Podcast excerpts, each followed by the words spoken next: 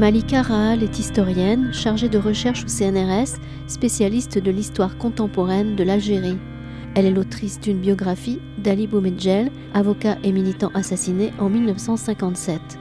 Vendredi 1er avril 2022, Malika Rahal était à la librairie Ombre Blanche autour de la parution de son ouvrage paru aux éditions de la Découverte, Algérie 1962, une histoire populaire, lors d'une rencontre en lien avec les associations toulousaines Les Amis d'Averroès et Coup de Soleil.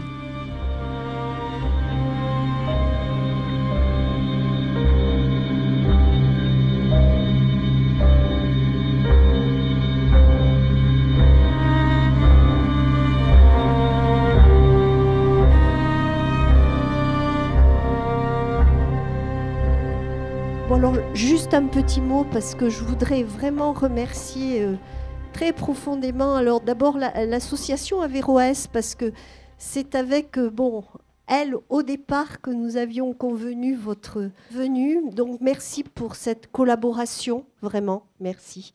Et bien sûr aussi l'association Coup de Soleil, puisque voilà, les deux associations sont venues euh, après voilà, collaborer ensemble. Et c'est donc euh, Claude Bataillon de l'association Coup de Soleil qui va donc entretenir cette euh, Merci à vous, en tout cas, d'avoir accepté cette invitation chez nous. Nous sommes ravis de vous accueillir et nous vous attendions depuis un certain temps. voilà, merci beaucoup. Je présente quelqu'un que je connais depuis environ trois minutes, euh, mais dont j'ai lu le livre il y a déjà un peu plus de deux mois. Donc, je ne suis pas complètement perdu. Et donc, euh, comme on vient de le dire, euh, Ombre Blanche, euh, appuyée par les amis d'Averroès, appuyée, on est monté dans le train en marche par Coup de Soleil, est invité ici. Je mettrai une troisième association, si vous me permettez, qui peut faire beaucoup dans cette affaire-là, qui a un drôle de nom. 4A, c'est G. Les anciens et amis des appelés, etc. Donc les anciens troufions de la guerre d'Algérie, dont nous avons au moins un, j'en vois un, quelques d'autres peut-être. Bien, tout ça pour parler d'un livre qui s'appelle 1962. Euh, pour moi qui suis euh, probablement plus vieux que de pas mal d'années que la plupart des gens qui sont ici, même s'ils ne sont pas tous très jeunes, cette année 1962 a été celle où, euh, comme tous les gens de ma génération, on a su que la guerre d'Algérie se terminait. Il se trouve que, en tant que militant entre guillemets de l'association Coup de Soleil, j'ai pas mal eu l'occasion de lire des bouquins sur la guerre d'Algérie, des, gros, des petits, des bons, des mauvais, etc., etc., etc. Juste quand même trois mots pour dire en quoi ce 1962 de Malik Aral me paraît exceptionnel. C'est que euh, des tas de livres ont parlé, si on peut dire de façon sectorielle, des troufions, des militants, des camps de regroupement, de tout ce qui a été le, tissu de cette guerre euh, qui a duré un peu plus de sept ans. Et chaque fois, il y a des gens pour dire des choses essentielles et savantes sur un secteur de euh, ce basculement au Maghreb, mais en France aussi, qu'a représenté cette guerre. Donc il y a énormément de trucs qui ont été écrits là-dessus.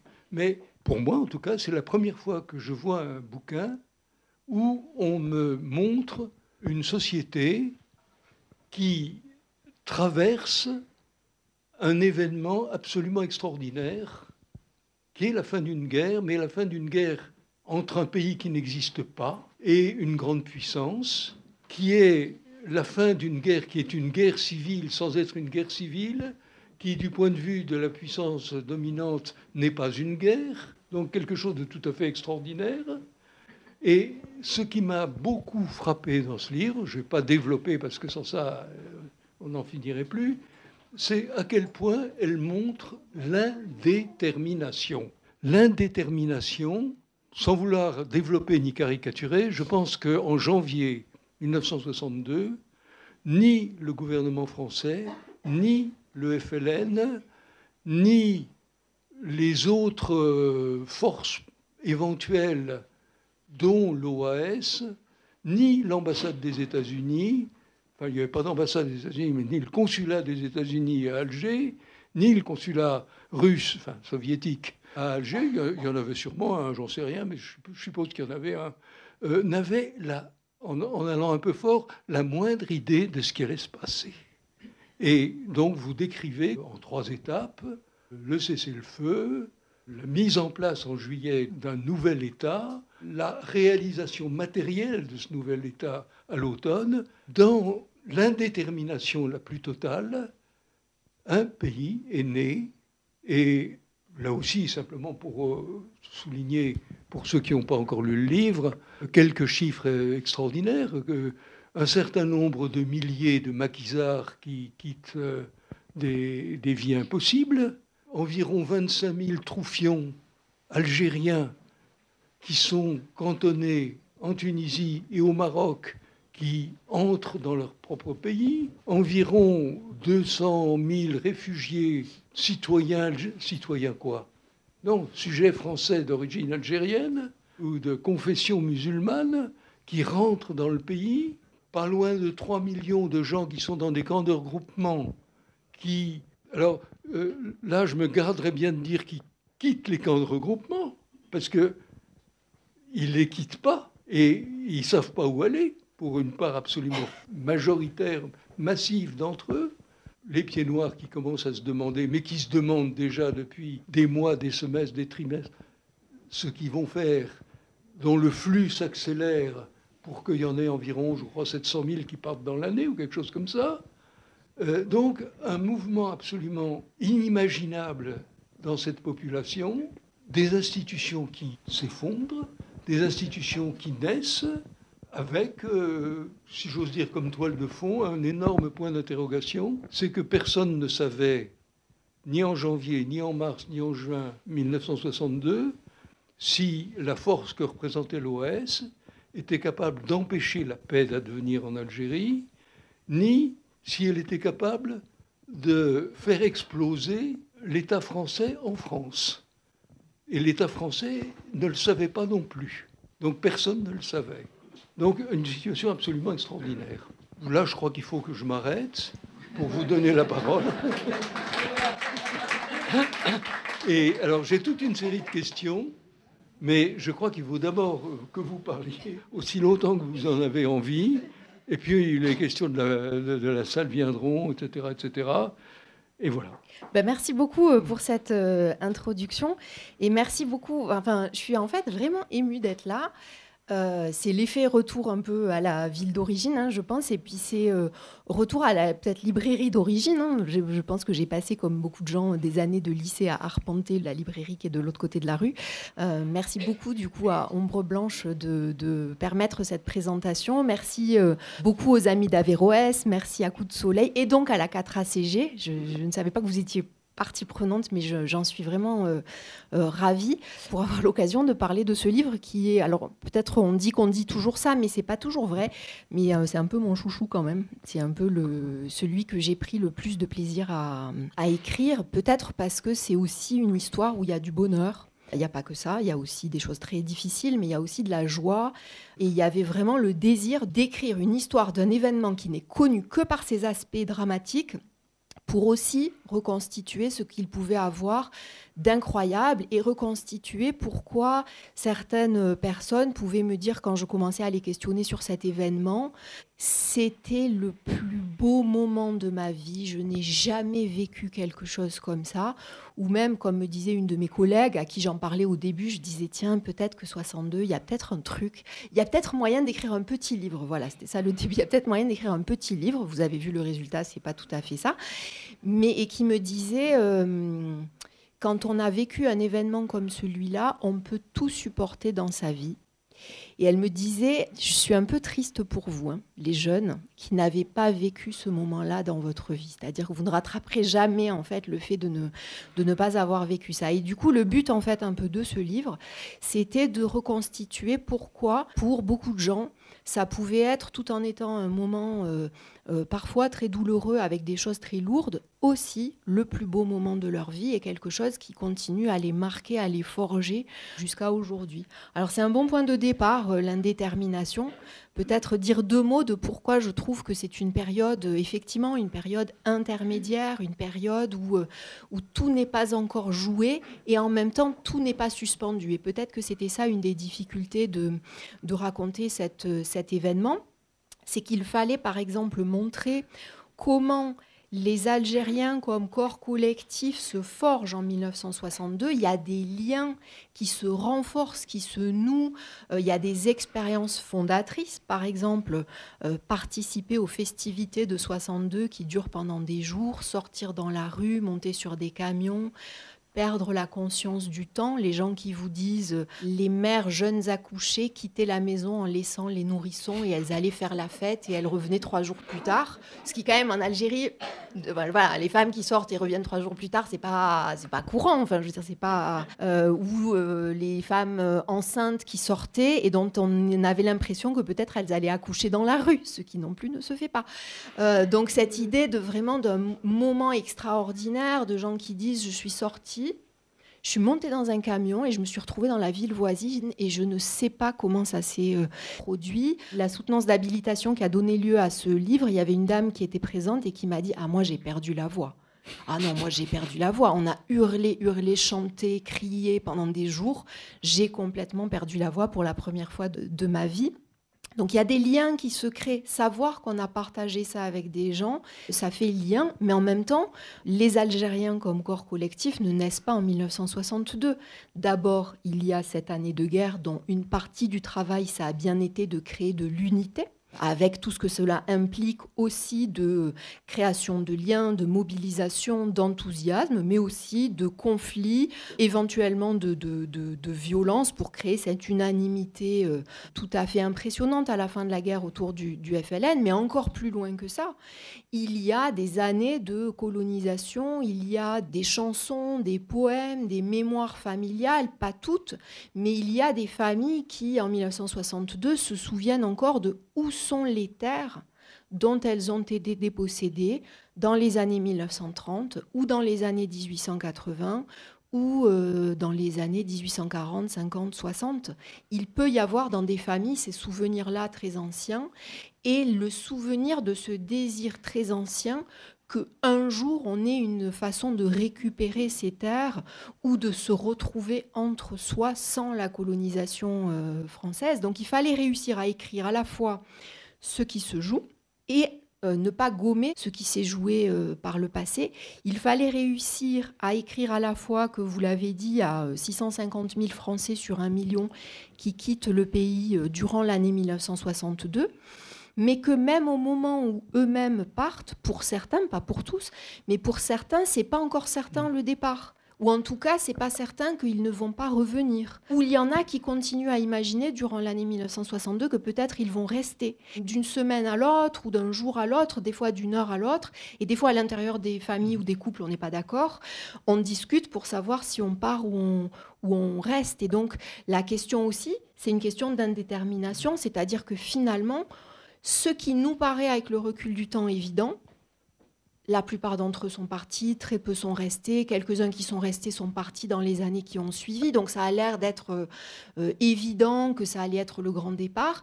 En fait, durant l'année 1962, finalement, c'est pas tellement évident. Il y a aussi un autre domaine dans lequel euh, il y a de l'indétermination, c'est que 1962, l'Algérie est un pays qui, en quelque sorte, est le pays de tous ceux qui ont lutté pour elle. Euh, vous avez énormément de gens qui viennent de partout. Alors peut-être on connaît mieux les parcours de Pieds Rouges, de militants euh, engagés depuis la France qui, avec le moment de l'indépendance, se disent c'est un pays qui connaît une expérience incroyable, il faut aller soutenir ou il faut aller voir, il faut aller regarder. C'est par exemple tous les gens qui sont fascinés par l'expérience autogestionnaire qui disent bah mince alors un pays qui tout d'un coup se retrouve alors le chiffre est mythique hein, on ne sait pas si le chiffre est exact. Euh, il est vraiment en dessous sans doute en dessous de la réalité. Un million d'hectares sont en quelque sorte libérés par le départ des Français d'Algérie. Et du coup, le pays se trouve en mesure de faire ce que, par exemple, la révolution euh, russe est obligée de réaliser avec de la violence additionnelle de la part de, l'État pour récupérer de la terre et réaliser la réforme agraire, et bien là, d'une certaine façon, l'État algérien qui arrive eh ben, se retrouve et c'est fait. C'est fait parce qu'il y a eu de la violence, mais d'une certaine façon, en 62, c'est déjà réalisé et du coup, on peut réfléchir à la possibilité de faire de l'autogestion et ça attire plein de gens. Donc on connaît ces parcours de pieds rouges, mais peut-être ce qu'on ne sait pas, c'est que en même temps que les pieds rouges, euh, ceux qui ont euh, grandi en Algérie le savent sûrement, il y a des médecins cubains, euh, il y a des médecins yougoslaves, il y a des ingénieurs russes, il y a des démineurs soviétiques qui sont venus à partir du début de 1963. Pourquoi? Parce que la guerre a laissé des mines antipersonnelles, entre 11 et 12 millions euh, de mines qui n'ont pas été enlevées à la fin de la guerre. C'est extrêmement coûteux de déminer, c'est coûteux en vie, hein, c'est coûteux en argent aussi, et le pays n'a pas du tout les moyens. Donc l'Union soviétique envoie euh, des brigades de démineurs à partir de 63 pour lancer un déminage qui va se terminer en 2017.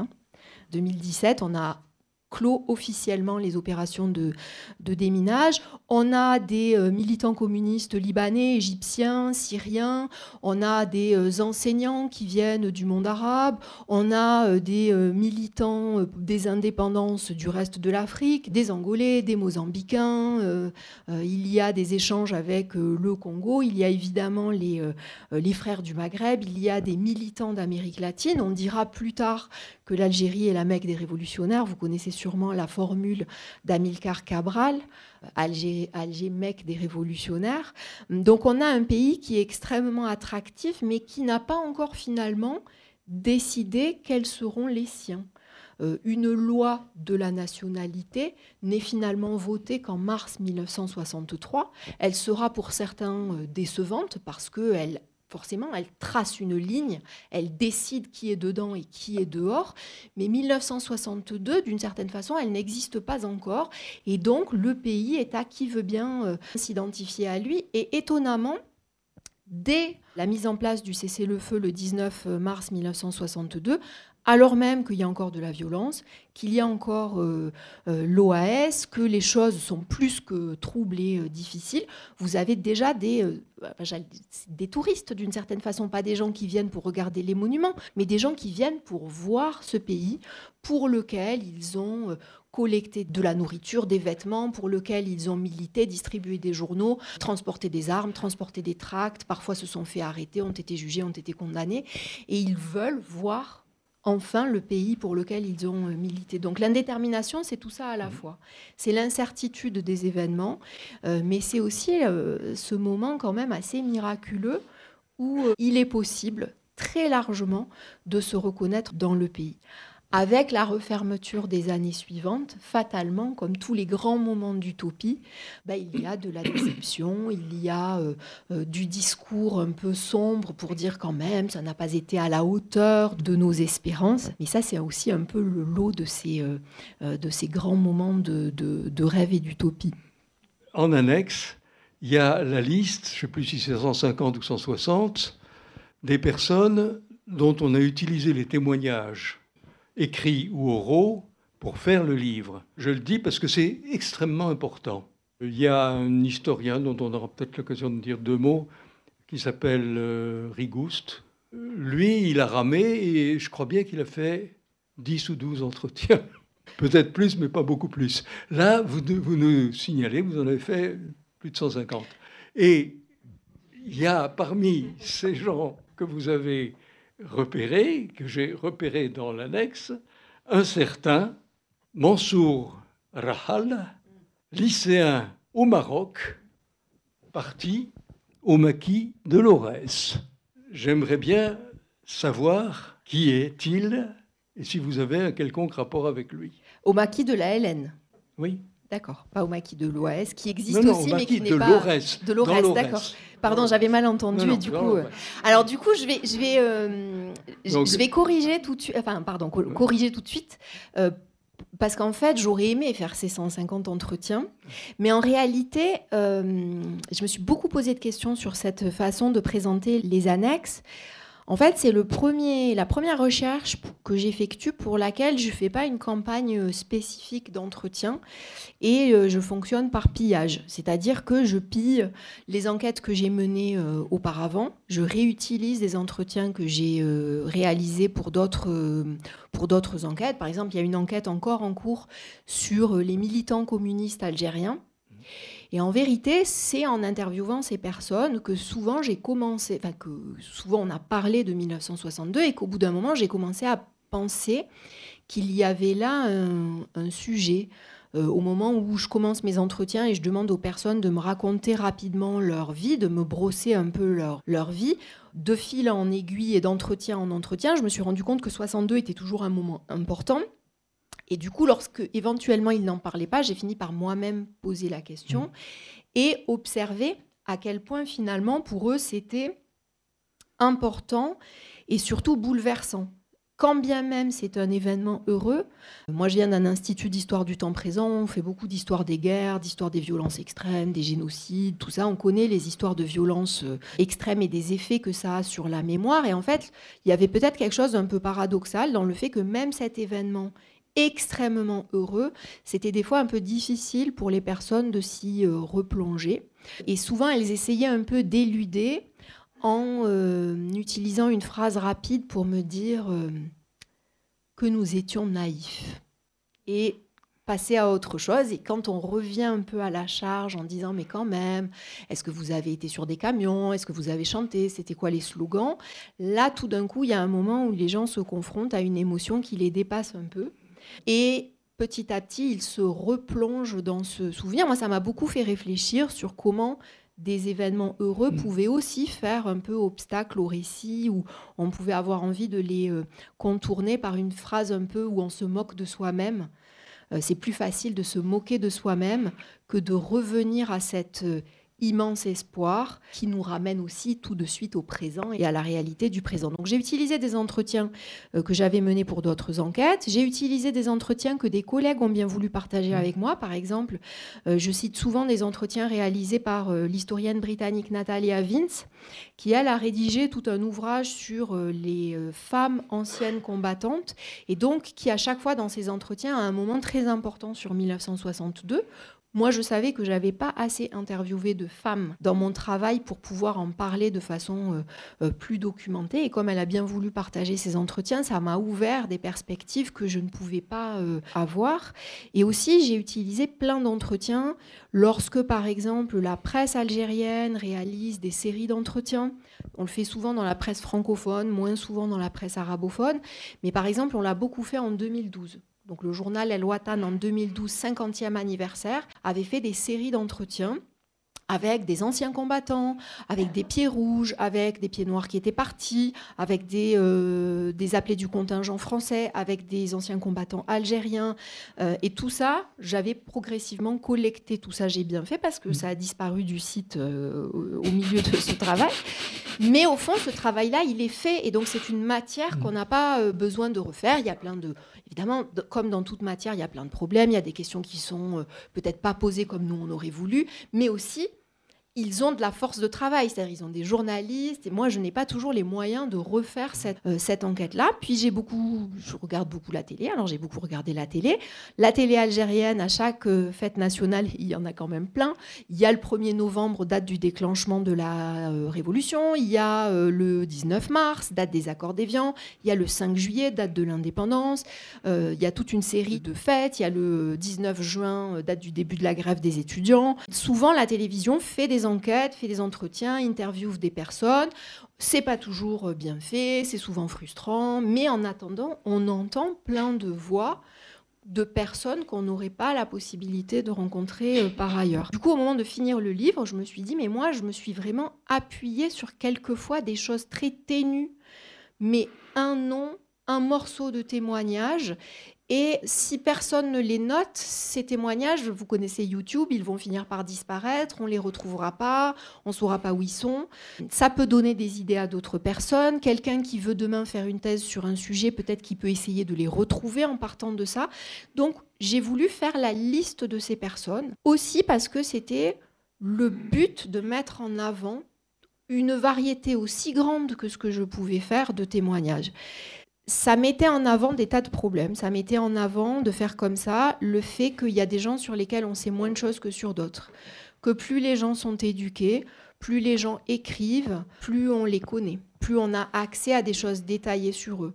Que quand on a affaire à des femmes, c'est beaucoup plus difficile d'accéder à leurs témoignages, que bien souvent d'ailleurs, si vous arrivez vers elles en disant je voudrais faire un entretien pour un livre sur 1962, voici mon magnétophone, ça ne fonctionne pas. Euh, ça marche pas du tout, elles n'ont pas envie, elles vous disent j'ai rien à dire, euh, ma vie n'est pas importante, euh, j'ai rien vécu. Donc il faut accepter de faire des trucs un peu étranges où vous interviewez le mari avec votre magnétophone. Lui, des fois, il veut bien, il a des tas de choses à raconter, sa vie est passionnante, etc.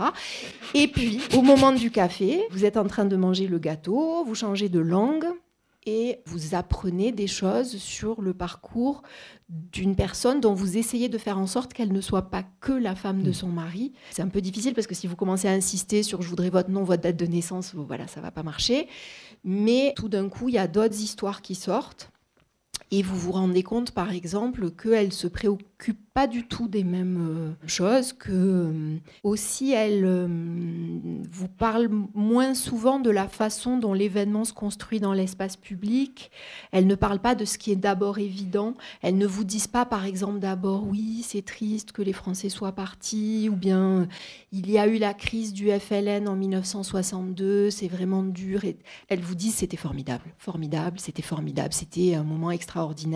Et puis elle rentre dans des détails que vous n'auriez pas autrement. Donc en fait, faire cette liste, c'était à la fois restituer l'effort de trouver cette variété autant que possible géographique et d'aller chercher des voix de gens qu'on n'entend pas beaucoup, mais aussi c'était dire la difficulté, c'est-à-dire ben, ça marche pas complètement, c'est-à-dire que vous n'arrivez pas à avoir autant de détails sur tous vos personnages. Les hommes écrivent plus, les gens éduqués écrivent plus et euh, instruits pardon écrivent plus. Et par exemple, votre, votre cousin écrit plus. Donc voilà, Mansour Rahal est, un cousin. Je ne sais pas comment vous l'expliquer, puisqu'il y a un arbre généalogique qui, comme bien souvent, est une, comme une pâtisserie euh, mmh. tressée de beaucoup de, avec beaucoup de nœuds. Euh, c'est une personne que moi je n'ai rencontrée qu'une seule fois. Lui, il participe d'un mouvement d'écriture de mémoire qui a commencé à la fin des années 1980 en Algérie, au moment où, euh, après les euh, manifestations et les émeutes d'octobre 1988, on sort du régime de parti unique et on sort d'une édition étatique euh, qui a le monopole de l'édition. On a une pluralité de titres de presse qui, qui paraissent et tout d'un coup, on se met à entendre des voix multiples. Donc ces multiples maisons d'édition font paraître des, des mémoires d'acteurs et lui fait paraître des mémoires qui sont particulièrement intéressante parce que c'est un ancien combattant de la wilaya des Aurès et qu'il en était le secrétaire, donc il est spécialement euh, bien informé, euh, mais il n'est quand même que un parmi euh, une multiplicité. Moi, je ne l'ai rencontré qu'une seule fois complètement par hasard, euh, parce que j'étais en train de boire du café et de manger des petits gâteaux chez une de mes tantes, lorsque il est arrivé, il ne s'était pas vu depuis 25 ans, et il lui apportait son, euh, son livre. Mmh. Voilà. Donc c'est la seule fois où je l'ai euh, où je l'ai rencontré, mais dans le panorama des livres, c'était un parmi mmh. beaucoup. Il était particulièrement riche et, et une des choses, par exemple, qui m'a beaucoup frappée, c'était, euh, et peut-être là d'autres anciens combattants euh, pourront comparer avec leurs propres expériences, mais euh, notamment lorsqu'il raconte l'annonce du cessez-le-feu, il fait partie des gens qui sont encore dans les maquis on pense que les survivants des grandes opérations françaises de nettoyage des maquis étaient peut-être 10 000 euh, dans toute l'Algérie, donc euh, des gens qui vraiment se vivent comme des survivants et comme des gens qui euh, ont survécu un peu par hasard. Donc on annonce par la radio le cessez-le-feu.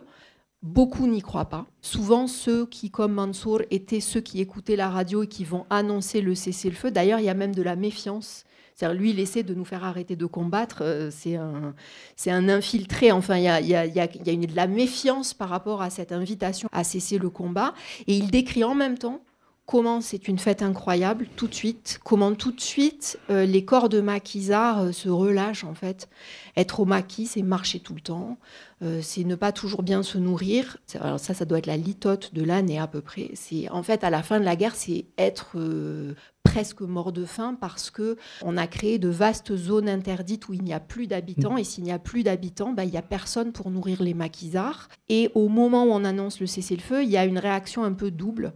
Il y a la joie d'un côté et, et il y a le fait que tout d'un coup, on se rend compte que nous, on est survivants, mais que finalement, c'est le hasard.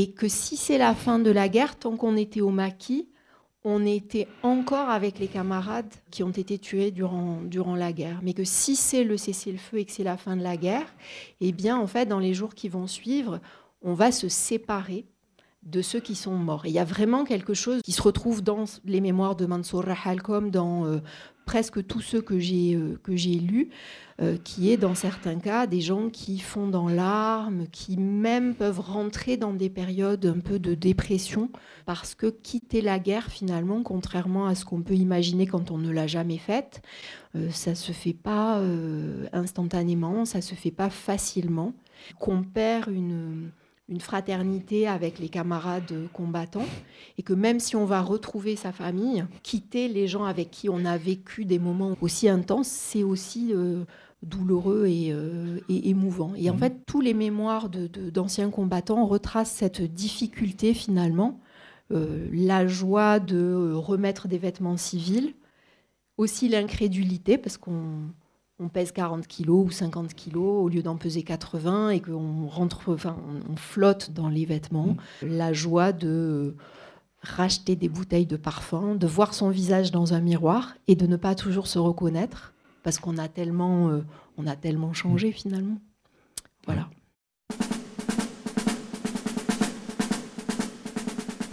Vous écoutez Malika Rahal, historienne et autrice de l'ouvrage Algérie 1962, une histoire populaire, à la librairie Ombre Blanche à Toulouse, vendredi 1er avril 2022.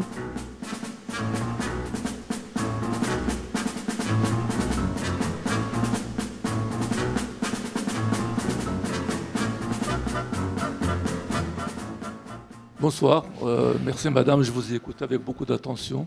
Je crois connaître l'histoire d'Algérie pour l'avoir vécue et subie pendant six années et demie. Ma famille qui comptait des, membres en 1957, il n'en restait que deux. Je ne vous raconte pas dans quel état. Euh, L'Algérie, mec des révolutionnaires, donc j'ai rencontré un jour un monsieur, un étranger, je l'ai revu une fois de 15 jours après, on a planté un arbre dans une forêt parce qu'il y avait une campagne de reboisement donc avec ce monsieur, avec cet étranger, on a planté un arbre. Plus tard, j'apprends qu'il s'appelait Ernesto. Ernesto Che Guevara. Donc euh, je suis retourné voir, revoir l'arbre jusqu'en 1988. Il avait prospéré. Entre-temps, la forêt a été brûlée en napalm comme elle l'a été pendant la colonisation. Moi, ce que j'ai envie de dire ici aujourd'hui, c'est que j'entends autour de moi des Algériens disent que, en quelque sorte, tous les pieds noirs étaient des salauds, tous les soldats français étaient des nazis, tous les Harkais étaient des, traîtres et tous les nationalistes algériens étaient des héros. C'est totalement faux.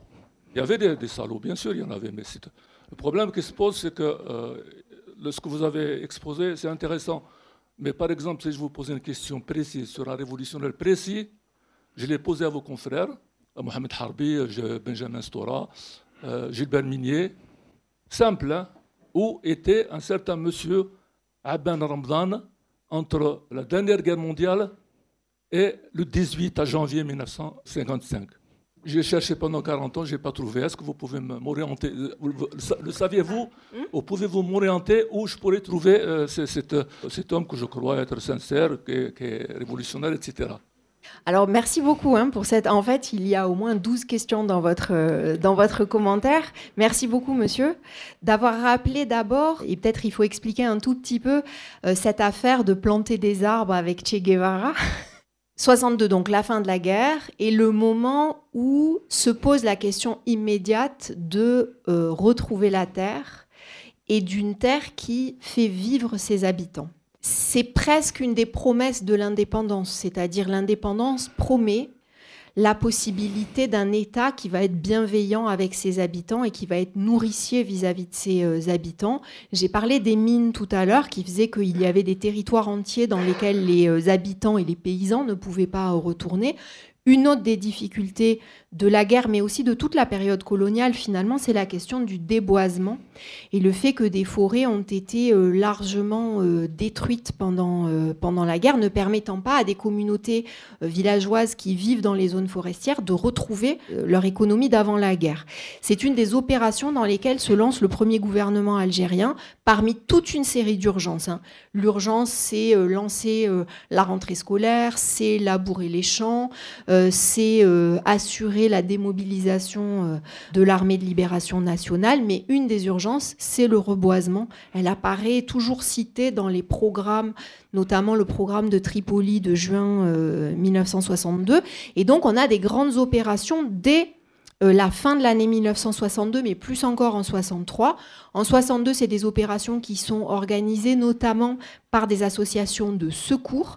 L'Algérie est euh, couverte et quadrillée par des associations de secours, parmi lesquelles la CIMAD, parmi lesquelles les euh, Quakers, parmi lesquelles euh, le Comité international de la Croix-Rouge, évidemment le HCR pour, pour les réfugiés, parce que en fait, le grand risque de 62, c'est le risque de la famine. Mais à partir de 63, les opérations de reboisement, elles sont organisées dans un esprit très socialiste et révolutionnaire, avec des mobilisation populaire très importante.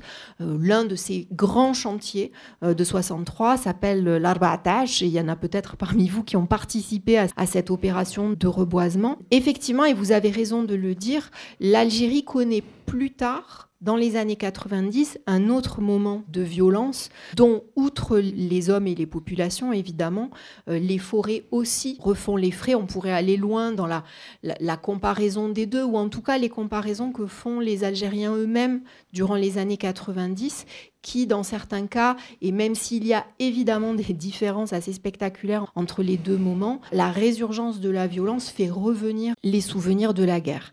Euh, je vais déplier un tout petit peu votre question sur euh, Aban Ramdan. Euh, je ne suis pas, sûre que je sois mieux placée que Harbi ou, ou Meignet pour euh, vous répondre sur son parcours. De qui s'agit-il? Il s'agit d'un des leaders de la révolution algérienne, emprisonné dès avant la guerre pour ses activités euh, militantes, qui, comme monsieur a dit, a été libéré en 1955, donc une année après le début de la guerre et a pris des responsabilités importantes, notamment pour assurer euh, les liens entre le Front de libération nationale et les autres organisations politiques. C'est lui qui négocie le fait que le parti politique de Farhat Abbas, par exemple, l'Union démocratique du manifeste algérien, se dissout, que ses militants rejoignent le FLN. C'est lui qui négocie l'accord avec le Parti communiste algérien, qui fait que sans se dissoudre, le Parti communiste algérien, je vais le dire vite, mais en quelque sorte, se met en sommeil et ses maquis sont reversés au Front de libération euh, nationale. C'est un des acteurs vraiment, ou peut-être l'acteur le plus important de... Euh, euh, l'unanimité autour du Front de libération nationale et aussi de donner un contenu politique à la révolution. Le grand texte qui illustre ça, c'est le congrès de la Soumam et la plateforme de la Soumam qui est vraiment la tentative pour donner un corps politique fort à la révolution. Et pourquoi on parle de lui? Parce qu'en fait, il a été finalement euh, assassiné par d'autres leaders de la révolution euh, durant la dernière partie de la guerre et que la version officielle pendant longtemps a été qu'il est mort au combat, ce qui permettait de camoufler la version, euh, voilà, la version que l'on qui est communément admise aujourd'hui, selon laquelle il a été liquidé par les siens. Donc c'est en quelque sorte la figure emblématique de l'évocation des violences entre soi, y compris à l'intérieur même du Front de Libération Nationale. Alors je ne sais pas très bien votre question sur où il était avant. Ben, juste avant, il était en prison. Encore avant, c'était un de ses élèves des lycées euh, français. Lui-même a fait ses études au lycée de Blida il était dans une classe qui illustre, je pense, parfaitement euh, à quel point l'éducation était une arme de guerre, euh, puisque en fait, dans sa classe, on trouvait notamment Mohamed Yazid, on trouvait notamment Ali Boumengel. Ils avaient comme euh, euh, surveillant d'internat quelqu'un qui s'appelle Lamine de Barin. Enfin, on a la moitié du FLN dans une classe. en gros, je caricature un peu, mais pas beaucoup. C'est vraiment une pépinière. Et ces lycées, qui n'étaient pas nombreux et surtout dans lesquels les Algériens n'étaient pas nombreux, ont toujours servi de lieu d'incubation nationaliste. Alors, du coup, on comprend peut-être mieux pourquoi c'était mm. euh, très très important de réduire au maximum l'éducation de la population colonisée, parce qu'effectivement, ça s'est très vite retourné contre la colonisation euh, elle-même.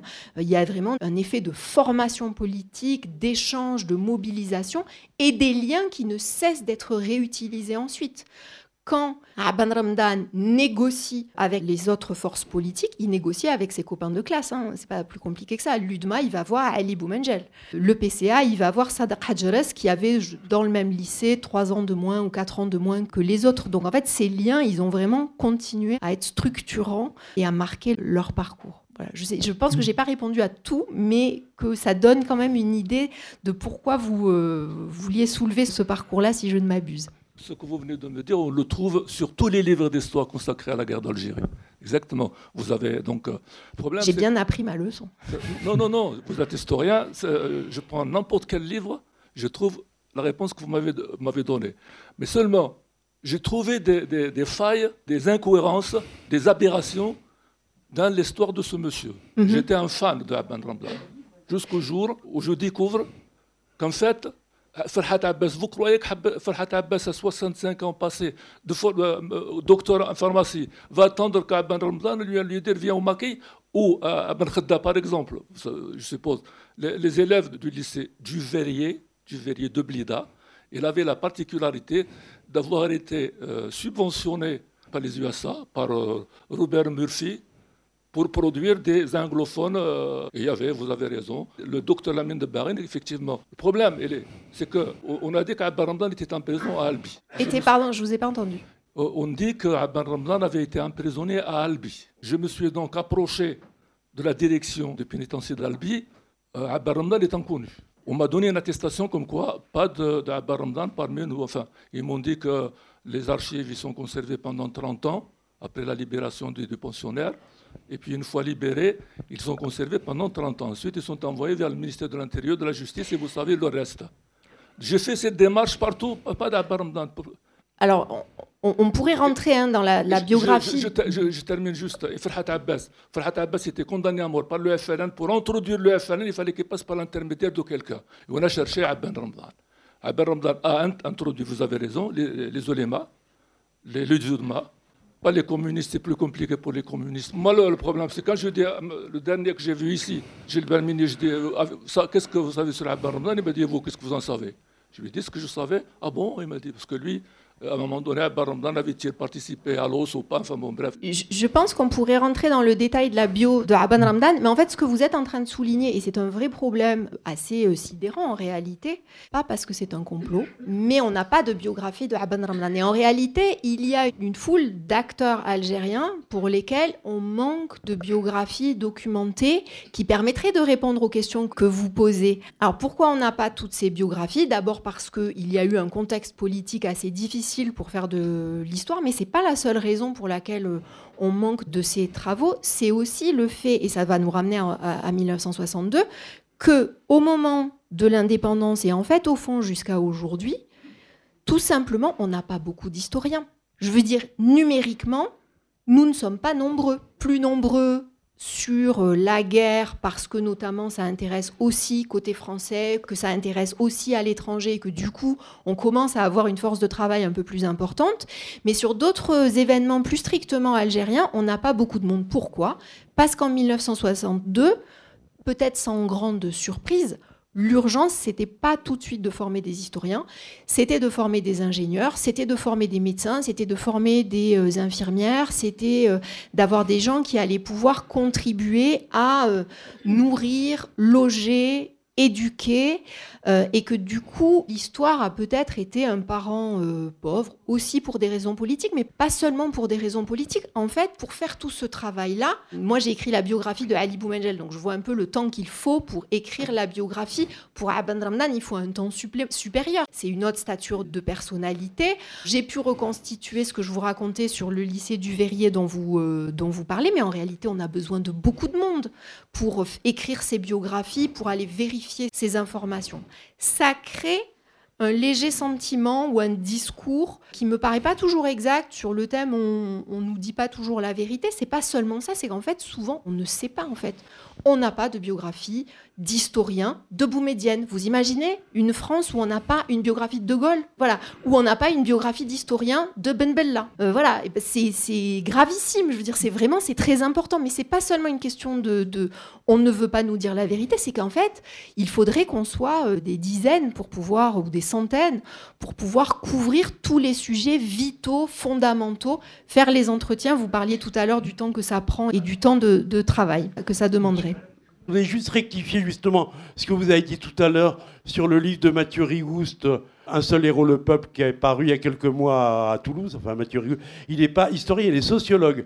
Peut-être pour ça que le nombre d'entretiens qu'il a pu faire est tellement différent. C'est une approche complémentaire et différente d'un travail d'historien. Son livre, c'est sur les, manifestations et la grève de décembre 1960. Et justement, moi, je trouve que c'est tout à fait complémentaire avec votre travail, où ça dépoussière un peu l'histoire officielle de l'Algérie, euh, que ce soit en France. Euh, ou en Algérie, je veux dire, euh, puisque décembre 60, j'ai l'impression que commence à être découvert comme date euh, importante, majeure de la révolution algérienne, et votre approche sur 1962 aussi. Ma question, qui rejoint un peu ce que vous voulez dire, c'est comment ces, ces travaux euh, se sont perçus en Algérie? Enfin, je veux dire, comment comment c'est pris? Aussi bien peut-être par la communauté universitaire scientifique que par le pouvoir, je veux dire, et par les lecteurs, parce qu'un livre, a priori, ça s'adresse à des lecteurs. Oui, merci d'avoir euh, rebondi sur le travail de Mathieu Rigouste, parce que euh, du coup, je l'ai oublié tout à l'heure, euh, alors qu'on en avait parlé. Vous avez raison de dire, c'est vraiment un travail passionnant et un vrai travail de terrain qui permet d'aller reconstituer ce qui est, à mon sens, finalement, le début de 1962, c'est-à-dire le moment où on a des manifestations et des émeutes à travers toute l'Algérie qui prennent presque un peu de cours le, FLN qui rejoint le, mouvement euh, rapidement, parce que tout d'un coup la population sort dans la rue on est dans une situation coloniale et une situation de guerre où l'espace public est un espace dangereux, où en fait on ne fait pas de manifestations euh, depuis déjà très très longtemps du côté nationaliste. On ne peut pas occuper la rue et exprimer comme ça des opinions. Et là, tout d'un coup, la population sort avec un slogan d'Algérie algérienne et elle crée des formes de manifestations spontanées qui vont durer jusqu'en 1962, qui sont très fluides, très mobiles, très souvent des jeunes, souvent entourés de femmes ou bien avec des femmes au balcon, qui viennent youyouter, qui viennent chanter des chants nationalistes, qui viennent euh, euh, chanter des slogans, et qui, petit à petit, essaient de déborder des quartiers euh, algériens pour occuper l'espace public. Donc, d'une certaine façon, moi j'avais lu le livre de Mathieu Rigouste pendant que j'écrivais 62, et je me suis dit, ben voilà, c'est en fait, il est en train de décrire le début d'un phénomène dont moi je décris finalement la, la fin, avec, vous avez raison, des, des méthodologies qui sont tout à fait parentes. La question de comment c'est pris en Algérie, alors du coup, il faut réussir à le dire de façon euh, nuancée. On est d'accord qu'on n'est pas dans un système démocratique en Algérie et en même temps on n'est pas non plus dans un système complètement euh, autoritaire. Il y a quelque temps on m'a invité dans une euh, intervention publique à parler avec des gens qui travaillaient en Russie et des gens qui travaillaient en Chine et des gens qui pratiquement travaillaient en Corée du Nord pour discuter des pays où il est difficile d'être un historien peut-être aujourd'hui. Moi je ne connais pas ces terrains, hein. mais je me suis rendu compte que Enfin, j'avais rien à dire. Comme historienne, je ne suis pas journaliste, je ne suis pas politiste. Moi, je n'ai jamais été empêchée de dire quelque chose en Algérie. Je peux dire, je pense, à peu près ce que je veux dans une conférence. Finalement, les moments où c'est plus délicat, c'est avec le public, c'est avec les gens. Il y a des sujets qui sont encore aujourd'hui parfois douloureux. Ça change un peu d'une année sur l'autre parce que les événements s'éloignent dans le temps. Mais euh, les seules fois où j'ai vu des gens se mettre à euh, se hurler dessus dans des colloques, c'est par exemple lorsqu'on parle de la violence entre le Front de Libération Nationale et les messalistes, les euh, partisans de Messali Hadj du mouvement national algérien. Et ça, ça ressemble vraiment complètement à ce qui pouvait se passer en France dans les années 80, y compris dans mon propre laboratoire, lorsque on a des colloques où on fait intervenir à la fois des témoins et des historiens et il y a une sorte de compétition entre historiens et témoins. Parfois, on fait parler les témoins en premier, puis après, on donne la parole aux historiens. Et au bout d'un moment, les témoins s'impatientent et c'est bon, ils ont trouvé qu'on a assez parlé et qu'il est temps qu'ils viennent nous corriger. Euh, voilà, des tensions euh, plutôt comme ça. Mais j'ai jamais eu, je ne sais pas, un article dans la presse qui n'a pas pu paraître. Voilà, ça ne dit pas que c'est un vaste champ de bonheur démocratique. L'Algérie, pas du tout. Euh, ce serait complètement naïf de dire ça mais d'une certaine façon, l'histoire n'est pas forcément l'enjeu qu'elle a été dans les années 70, par exemple. Donc ça, du point de vue de, l'éventuelle censure, ou qui, en tout cas, ne m'a jamais euh, concerné et n'a pas concerné récemment des collègues, Tandis que l'autocensure, hein, le fait de ne pas vouloir se, lancer dans des sujets qui paraissent trop compliqués, pas intéressants, ou de ne pas vouloir lancer des étudiants, ça, ça existe euh, tout à fait. Euh, comment le livre a été reçu jusqu'à maintenant? Ben, Il commence sa vie, donc euh, le grand moment, contrairement à la France, c'est pas mars. Le grand moment, ça va être juillet, donc c'est là qu'on aura une meilleure idée. Pour le moment, moi, ce qui me frappe beaucoup, c'est le nombre de personnes, d'ailleurs que ce soit en France ou en Algérie, mais c'est vrai aussi beaucoup en Algérie, qui tout à coup se mettent à raconter des choses en lisant ce livre, qui tout d'un coup me disent mais bien sûr, c'est vrai. Euh, alors c'est pas un tabou et c'est pas quelque chose qu'ils ont oublié. Ce sont des histoires qu'ils ont simplement jamais pensé que l'on pouvait raconter dans l'espace public. Dans l'espace public, de quoi on parle? On parle de la crise du FLN on parle de la transition et de l'indépendance. On parle du maquis des combattants de l'armée. Mais on ne parle pas des familles et des retrouvailles à l'intérieur des familles, euh, de comment on a pris le café quand on s'est retrouvé pour la première fois parce que les uns sortaient de camp, parce que les autres sortaient de prison, parce que les autres étaient revenus de Tunisie euh, ou du Maroc et qu'on a pris le café et que le premier café a été en même temps très heureux mais qu'il y a toujours un moment où on a énuméré la liste des morts. On a échangé les nouvelles et on a dit un tel, était, un tel il est là-bas, il est parvenu, un tel on n'a pas de nouvelles, un tel on sait qu'il est mort, ou une telle, on ne sait pas où est le corps. On n'a pas raconté dans l'espace public comment les familles se sont mises en quête des corps des gens qui étaient morts pendant la guerre. C'est une guerre où, dans leur immense majorité, les gens meurent disparus. Euh, si vous êtes un maquisard, vous avez souvent brûlé vos papiers en montant au maquis, les gens ne vous connaissent pas forcément sous votre vrai nom. Si vous mourrez, peut-être ils vont se souvenir du lieu, mais ils vont pas savoir comment retrouver votre famille, euh, ou pas toujours. Et du coup, euh, il y a plein de familles qui se retrouvent avec des morts qui ne sont pas là. Donc en fait, ce que j'entends moi depuis la sortie du livre, c'est ça. C'est des gens qui se disent, bah mince, alors c'est vrai, on n'a jamais parlé de ça publiquement et qui du coup se mettent à, je sais pas, écrire sur Facebook ou, euh, raconter. Euh, j'imagine que peut-être ça donnera lieu à des, euh, à des discussions en famille aussi. On est à un moment de l'histoire, et là aussi, ça se compare assez bien avec ce qu'a pu vivre la France quelques décennies après la Seconde Guerre mondiale, où les témoins directs sont maintenant âgés. Et en fait, à l'intérieur des familles, vous sentez des dynamiques particulières avec soit des anciens qui ont très envie de parler aux jeunes parce qu'ils se disent c'est le moment ou jamais. Ils n'ont pas forcément parlé à leurs enfants, mais là, les petits-enfants ou les arrière-petits-enfants, ils ont envie, et les jeunes ont envie de poser des questions, ont envie d'obtenir de la transmission, ont envie de, parler de ces choses-là parce qu'ils sentent que c'est un peu maintenant ou jamais. Donc voilà, la réception, elle est, un peu, elle est, un peu comme ça pour le moment. Il y a des papiers dans la presse et c'est chouette. Et moi, je serai à Alger euh, en juillet pour aussi euh, voir ce que ça devient. Moi, je pense qu'on ne peut pas faire l'économie, ce que vous avez quand même un peu fait, occulter la grande personnalité de Messaliage, la façon dont il a été éliminé par les siens. Ça a été une guerre au couteau. C'était quand même un grand personnage, Messaliage. 1930, hein, il avait son journal. Comment s'est perçu actuellement son élimination? Est-ce que sa mémoire a été gommée à la façon soviétique? Vous voyez ce que je veux dire Et là, je n'ai pas tellement trouvé de d'informations et j'aimerais que vous éclairiez un petit peu ma lanterne. On ne peut pas faire l'économie d'un personnage comme ça. Oui, alors chapitre 5. ah euh, Parce que vous n'avez pas prononcé le mot. Hein oui, alors il y a beaucoup de noms. Par exemple, je vais vous dire, je n'ai pas non plus prononcé le nom de Fatela euh, Manar, qui était une femme qui attendait euh, ses survivants sur le quai de la gare à Constantine, dont je n'ai pas non plus prononcé le nom. Je n'ai pas prononcé le nom de beaucoup de gens. Hein, c'est pour ça que je consacre un chapitre entier à la question du conflit entre le FLN et le MNA en 1962, effectivement. C'est un grand personnage. C'est une histoire qui, euh, il a fait partie des personnalités qui ont été effectivement gommées.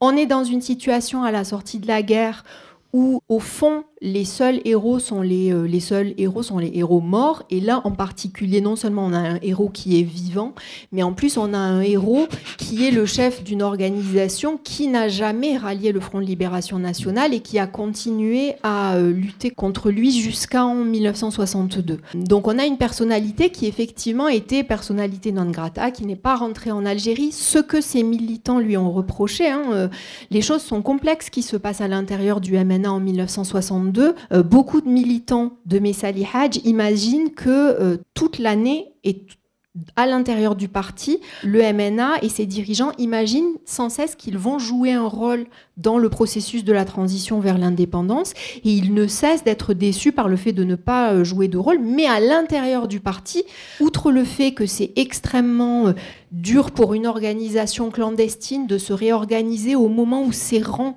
sont en train de fondre, notamment la chose peut-être la plus troublante pour les militants historiques, c'est de réaliser que parmi la jeunesse, parmi leur propre jeunesse, euh, le FLN attire. Ça, c'est vraiment, euh, ça crée pour des gens qui ont lutté pour l'indépendance depuis les années 20, ça crée un désarroi qu'on imagine à peine. Il y a des lettres qui sont échangé entre l'Algérie et la France où se trouve la direction du parti, de gens qui écrivent en disant euh, on est euh, perdu, on a toujours lutté pour ce moment, ça devrait être le moment le plus heureux de notre vie.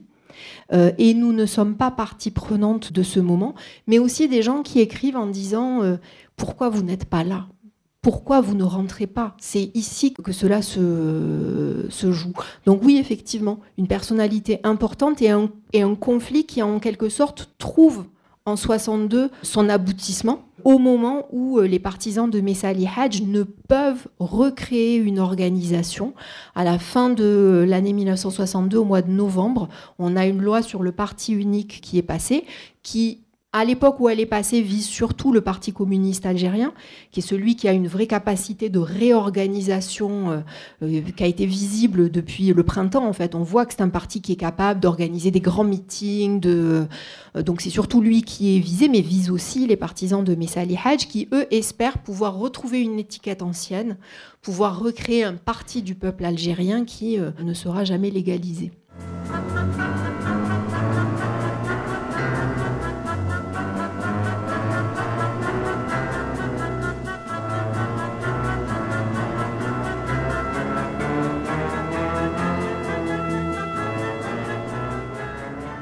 Bonsoir. Bon, moi j'avais 6 ans quand, euh, en 62, donc j'ai toujours le souvenir effectivement des, fêtes et tout ça.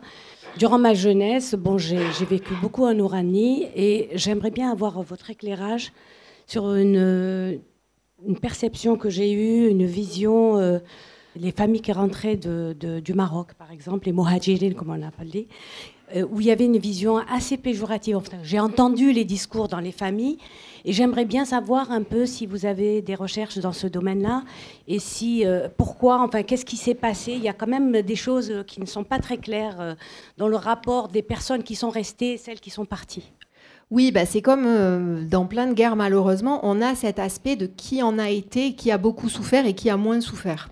Donc, que se passe-t-il dans la toute dernière partie de la, de la, longue dernière partie de la guerre, hein, à partir de 1958. On a déjà des réfugiés qui ont quitté vers le Maroc et la Tunisie plus tôt dans la guerre, mais à partir de 1958 et de la création de ce qu'on a appelé les zones interdites, on a des gens qui sont euh, obligés de fuir leur village, leur terre.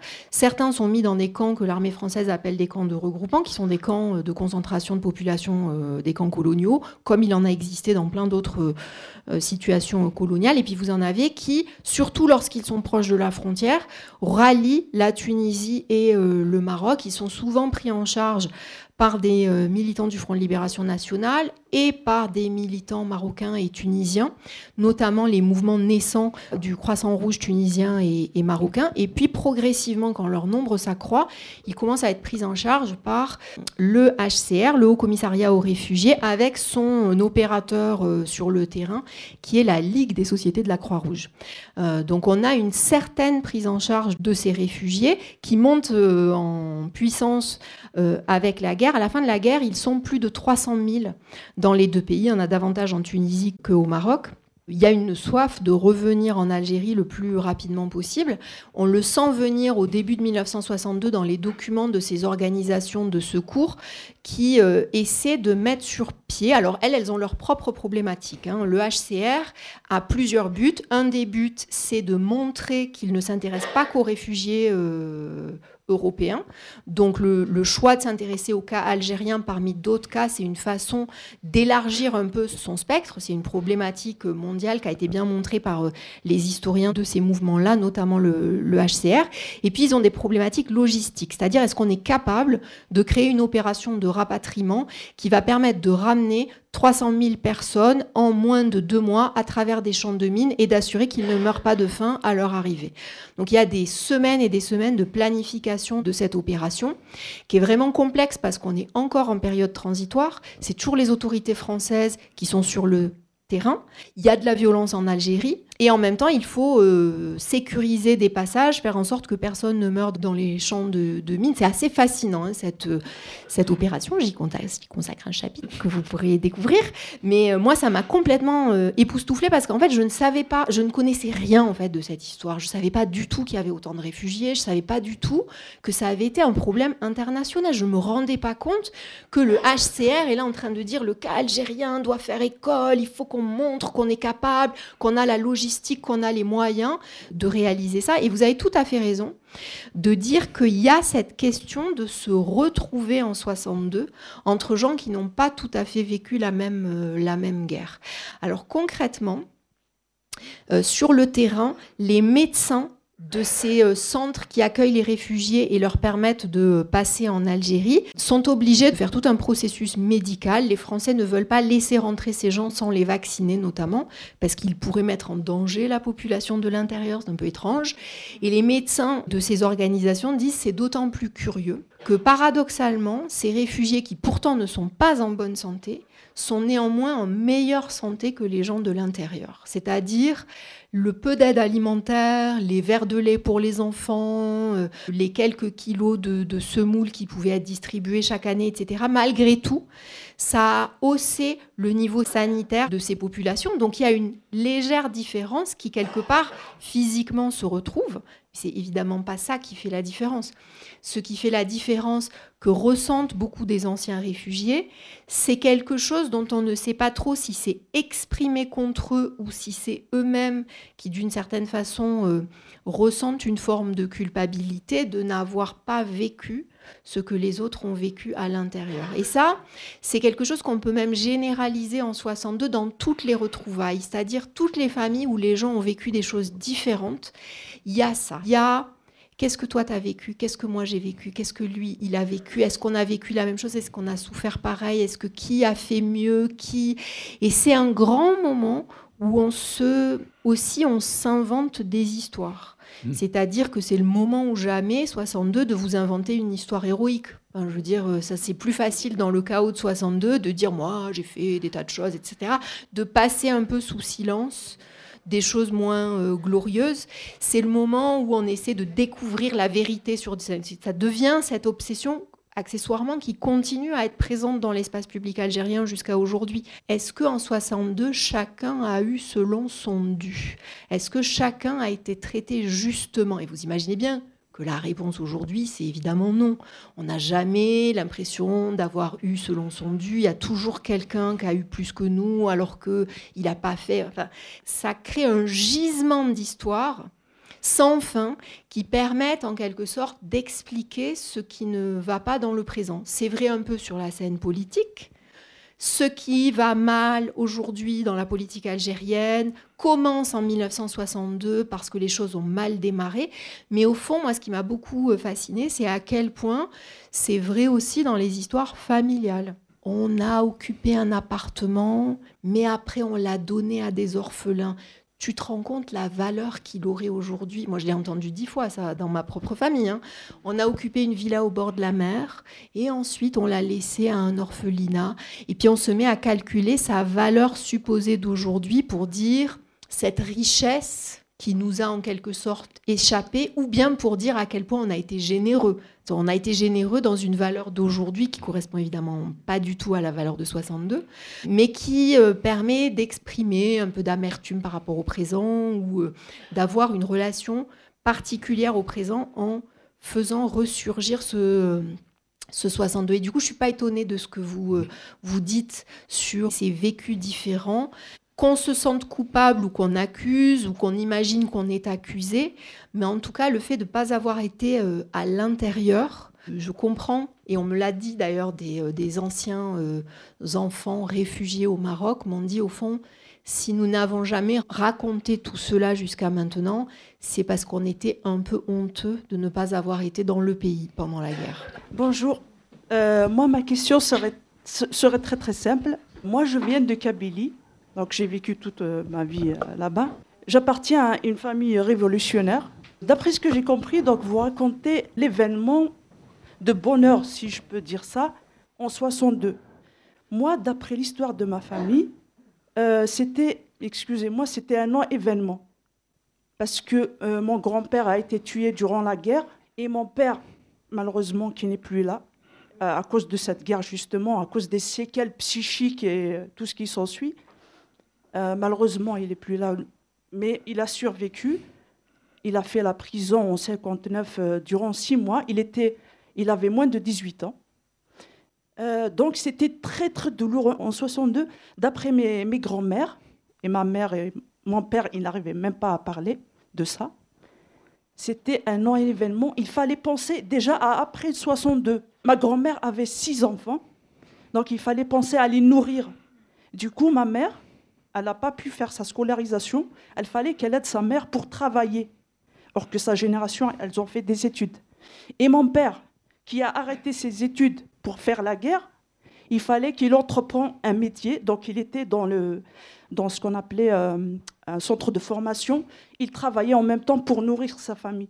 Donc euh, cet événement de, de, gloire, malheureusement, c'était triste parce qu'il fallait penser les blessures et penser à après 62.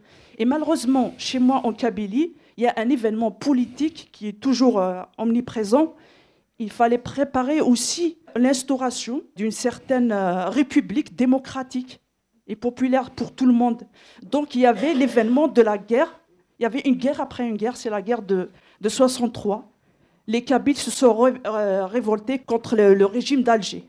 Voilà. Donc, euh, c'est bien que 62 soit heureux pour les autres. Ma question, donc, euh, est-ce que vous êtes allé au fond, au fond de cette euh, Algérie ou bien de cette Kabylie? Parce que moi, je viens de Kabylie, donc j'ai vécu en Kabylie. Comme si je vous dis ici, la France profonde, c'est la campagne. Hmm. Est-ce que vous êtes allé voir des, femmes comme mes, mes, grands-mères et tout ça?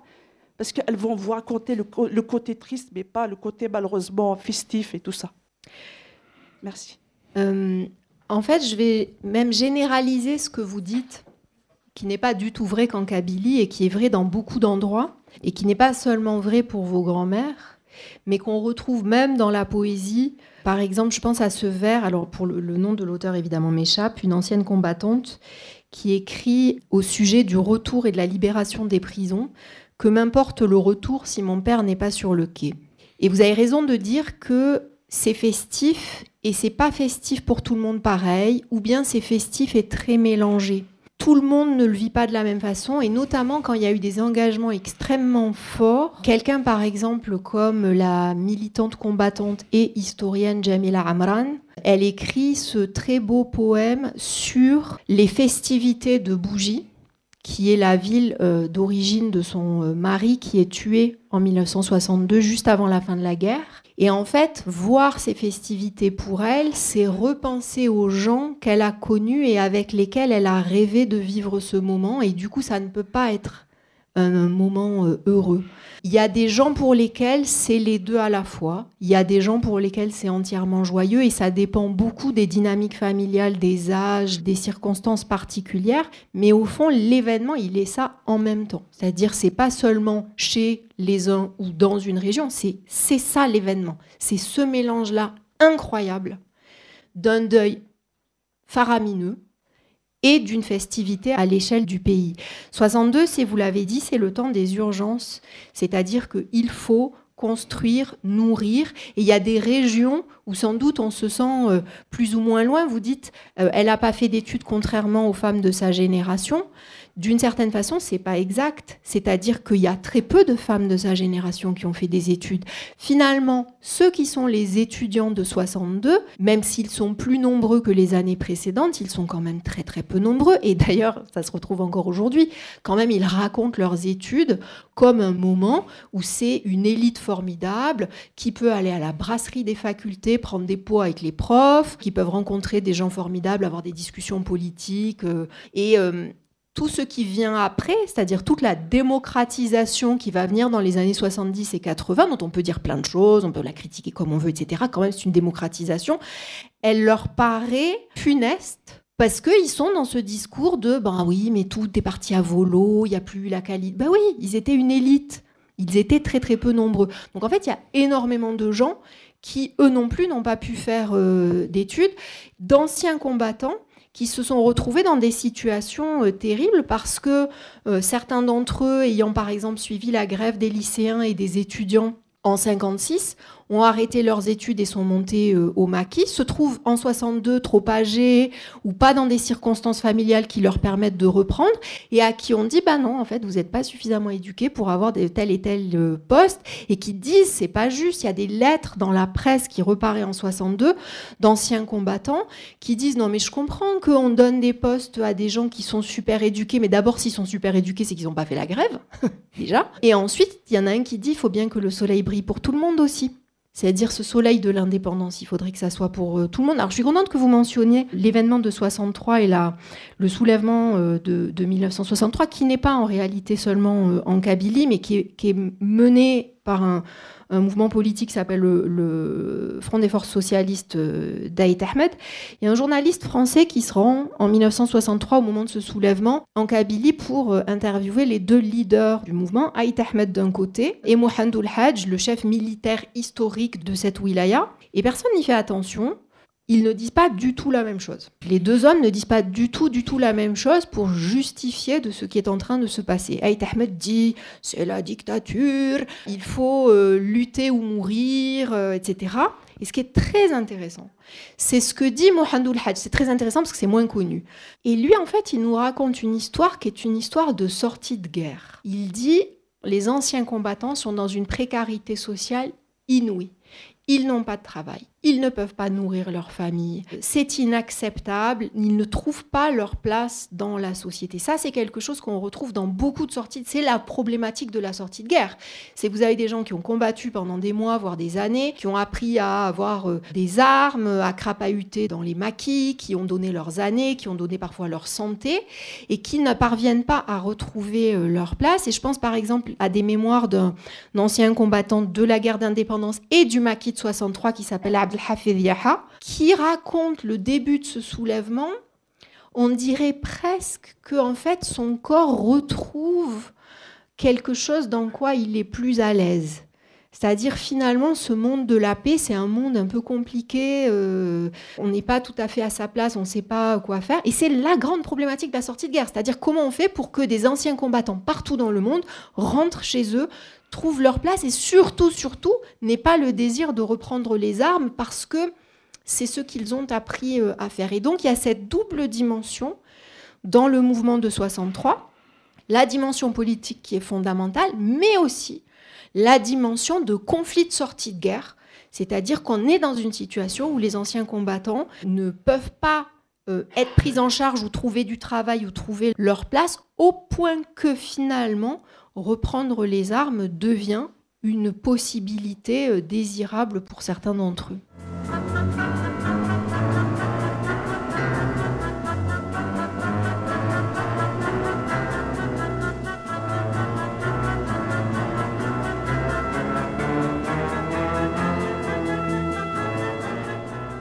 Oui, vous évoquez euh, beaucoup le vécu j'ai euh, une interrogation, un questionnement euh, au niveau de mon vécu. Je suis jeune coopérant de 69 à 73 en Kabylie. J'ai sillonné l'Algérie euh, de long en large et en travers. J'étais en relation avec les milieux étudiants.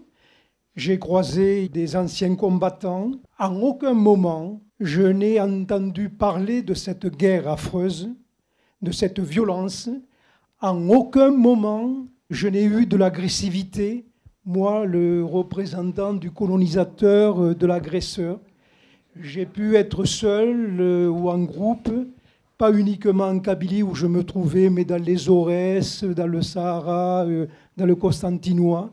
Et ça a été pour moi toujours une interrogation. Pourquoi? Donc cette absence totale d'agressivité, de, de, me montrer du doigt. Euh, bon, J'aurais pu être dans euh, des débats, euh, surtout avec un milieu étudiant. C'est intéressant ce que vous dites parce que je l'ai retrouvé moi dans beaucoup de témoignages cet aspect-là et avec des gens qui peut-être un peu comme vous étaient un peu surpris parce que s'attendaient peut-être à des réactions négatives ou imaginaient que c'était en tout cas possible. Peut-être quelque chose qu'on a un peu oublié, c'est d'abord le fait que euh, en 62, personne n'imagine que autant de Français vont quitter l'Algérie. Le gouvernement français ne l'imagine pas, le gouvernement provisoire de la République algérienne ne l'imagine pas, et en fait, personne ne le souhaite. On imagine que peut-être 400 000 Français d'Algérie vont quitter sur un million et que ça va se faire sur plusieurs années. Et ça pose des problèmes logistiques euh, immédiats, c'est-à-dire euh, non seulement la promesse de l'indépendance, c'est par exemple une éducation qui va prendre en charge l'ensemble des enfants du pays. Donc c'est déjà un enjeu numérique absolument colossal, mais en plus, on va perdre, je ne sais pas euh, quel pourcentage des, euh, des enseignants parce que les Français quittent. Et du coup, il y a une très grande conscience de la valeur de l'aide qui peut être euh, apportée et de son urgence. Mais l'impression que j'ai aussi, c'est que finalement, et on l'oublie peut-être beaucoup parce que on est peut-être à un moment où on a des tas de comptes à régler très différents avec le Front de Libération Nationale. Il y a un niveau de politisation qui est quand même assez euh, étonnant dans le pays arrivé en 1962, qui n'est pas que le fait du Front de Libération Nationale, mais qui est aussi le fait des mouvements nationalistes qui existent sous forme de partis multiples depuis 1946, mais aussi le nationalisme depuis les années 20 et les années 30. Euh, et du coup, il y a euh, toute forme de modalité pour se socialiser à un discours politique, de discussion où ces idées-là sont transmises. L'idée que le français n'est pas réductible aux colons ou aux fauteurs de violence, qu'il y a des cas très variés, qu'il peut y avoir des, des, profils très différents, et que le pays est à la fois dans une situation de grand besoin, mais réellement de façon vécue euh, dans une situation de grande ouverture. Et donc il y a cet effet assez miraculeux de se dire, euh, il y a quelqu'un qui raconte ça dans ses mémoires le 5, euh, le 5 juillet, euh, alors que lui et sa famille, donc une famille algérienne, prend la voiture pour aller voir les festivités à Alger. Il trouve des familles, une famille française en train de pique-niquer dans un coin de verdure au bord de la route. Et cette famille française est en train de faire de grands gestes à toutes les voitures qui passent, qui sont en train d'aller au défilé. Et il ne se passe rien. Le souvenir étonne tout le monde parce que d'une certaine façon, on sort juste de la guerre. En fait, on n'est même pas encore complètement certain qu'on est sorti, mais de part et d'autre, on, essaye de faire preuve de, bonne volonté. Ça marche pas partout. Euh, il y a des moments où ça euh, explose complètement. Ça explose, par exemple, de façon euh, tout à fait spectaculaire à Oran, parce que c'est la ville où l'OAS a été la plus violente depuis le début de l'année 1962 et que donc la tension n'a jamais cessé à, à Oran jusqu'au moment des, des, festivités. Il y a des violences aussi ailleurs, évidemment. Il y a des violences vengeresses. Je pense que en France, on est bien placé pour savoir ce que c'est les, violences vengeresses de fin de guerre. Hein. on les connaît euh, euh, bien. En Algérie, on commence à les euh, connaître et à savoir les décrire. Mais il y a aussi cette conscience politique et cette capacité de, de faire la distinction. Et presque, j'ai même rajouté, la joie de savoir qu'on est vu par le reste du monde. Mmh. C'est presque une des dimensions de cet événement. C'est le fait de savoir qu'on est photographié, qu'on est filmé, qu'on nous regarde et qu'on nous voit, qui est vraiment l'inversion totale de ce qu'a été le déni colonial et euh, la négation de la culture et de l'existence en fait des gens. Il y a un moment où on a l'impression que, sûrement pas euh, partout et en tout lieu et pour, euh, et pour tous les individus, mais en tout cas cette conscience de vouloir être exemplaire et de vouloir se montrer au-dessus des événements en quelque sorte a l'air d'être partagé au point de se retrouver dans beaucoup de documents de l'époque et dans beaucoup de mémoires d'acteurs, où on retrouve ce que vous venez de dire. Merci Malika euh, d'avoir accepté notre invitation et je me présente euh, pour ceux qui ne me connaissent pas. Je suis la présidente de l'association Les Amis d'Aveyron-Ouest. Juste pour resituer cette rencontre qu'on a organisée avec Ombre Blanche. Cette rencontre, elle était dans notre programme euh, qui a démarré le 3 mars dans le cadre de la septième édition des soirées d'Averroès. Euh, nos partenaires traditionnels, ce sont l'association des Pieds Noirs progressistes et leurs amis et l'association L'Après. Voilà, je vous remercie. Au revoir.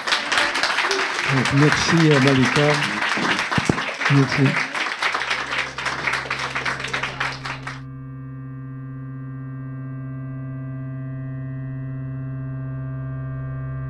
Il s'agissait de Malika Rahal, autrice de l'ouvrage Algérie 1962, une histoire populaire, paru aux éditions de la Découverte lors d'une rencontre organisée à la librairie Ombre Blanche le 1er avril 2022 en partenariat avec les associations toulousaines Les Amis d'Averroès et Coup de Soleil. Réalisation et mise en onde Radio Radio.